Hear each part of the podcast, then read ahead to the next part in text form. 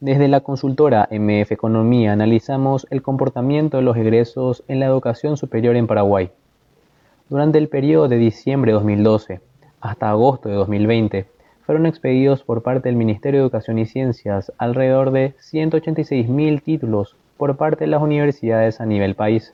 Del total de estos títulos, el 25,3% fueron para carreras relacionadas a la administración, contabilidad, marketing y afines en tanto que el 15,3% de los títulos fueron para la carrera de enfermería, 14,5% a derecho y notariado, 11,9% fueron para ciencias de la educación, pedagogía y afines,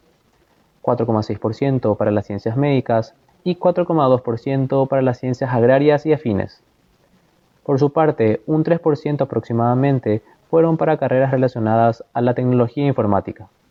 Aquellas vinculadas a la construcción, ingeniería civil y arquitectura representaron solamente el 0,7% y las demás ramas de la ingeniería, es decir, electrónica, electromecánica, electricidad e industrial, representaron un 0,94% solamente. De esta manera, podemos notar que el 80% de las titulaciones en el país están concentradas en unas pocas carreras, dejando evidencia de la poca diversidad académica existente en Paraguay con el agravante de que solamente uno de cada diez estudiantes de educación superior culmina su carrera.